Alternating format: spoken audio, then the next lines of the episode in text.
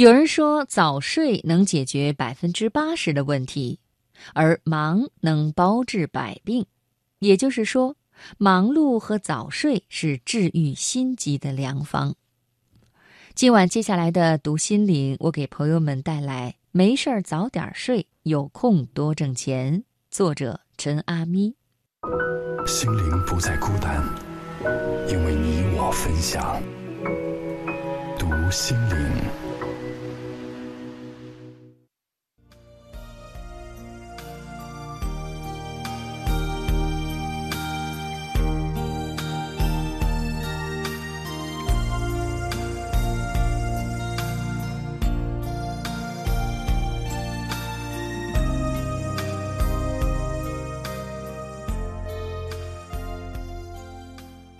我有个朋友，当年因为失恋，不仅丢了工作，还丢了健康。那一年，当她正满心欢喜地筹备要嫁给男朋友，却没想到在婚期的前两个月，男朋友因为喜欢上别人，和她提出了分手。这段持续了七年的感情，于她来说几乎霸占了生命里最重要的位置，一时间要将她抽离出来。太难接受。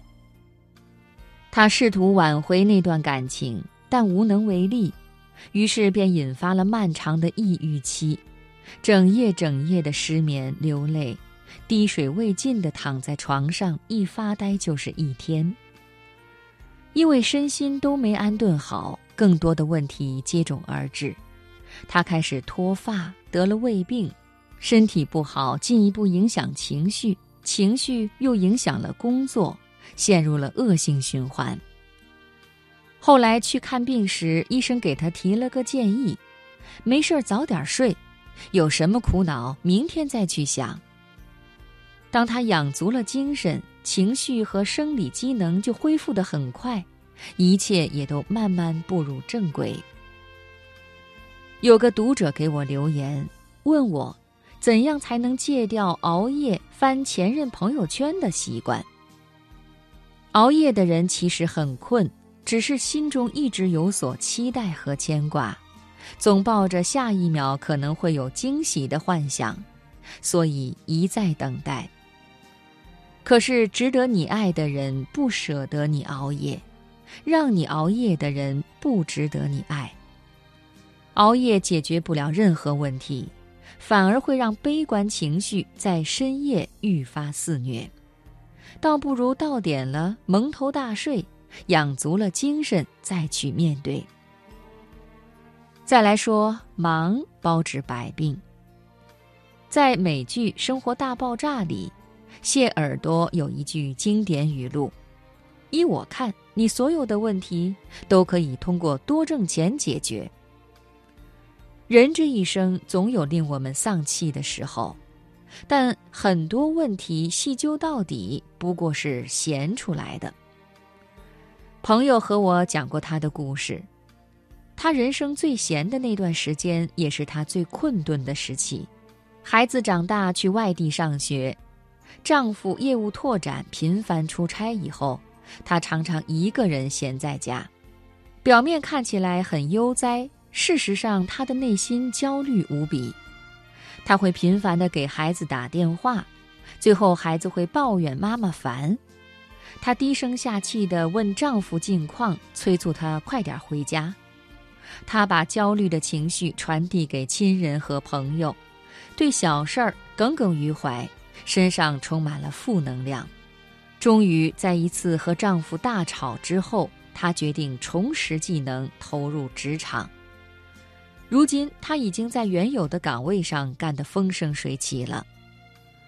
当你有钱有事业的时候，你的格局是会被打开的，你不会被家里的四方天地局限，你可以去探索广阔无垠的碧海蓝天。手里有活，车子有油，兜里有钱，手机有电，你有的是满满的充实感和安全感。所以说，忙碌和早睡是治愈心疾的良方。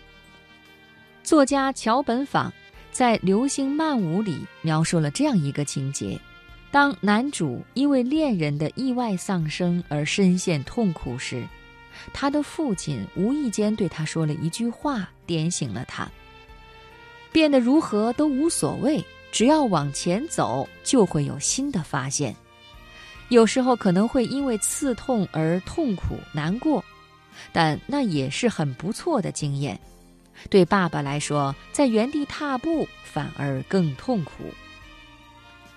光想也改变不了什么，干脆养足精神再说。光怕也解决不了问题，干脆靠自己迎难而上。当你又忙又美的时候，真的没时间忧伤。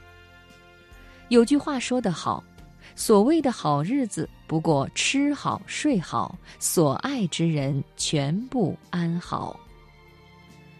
福南说：“这个世界上不一定每个人都有条件或者运气活成比其他人更出色的人，但是比起物质和社会地位的提升。”我更希望，即便是个普通人，开普通的车，住普通的小区，我们不管遇到多大的难，都能始终追寻生命里最光彩的一面，不带任何戾气，活得上进且平和。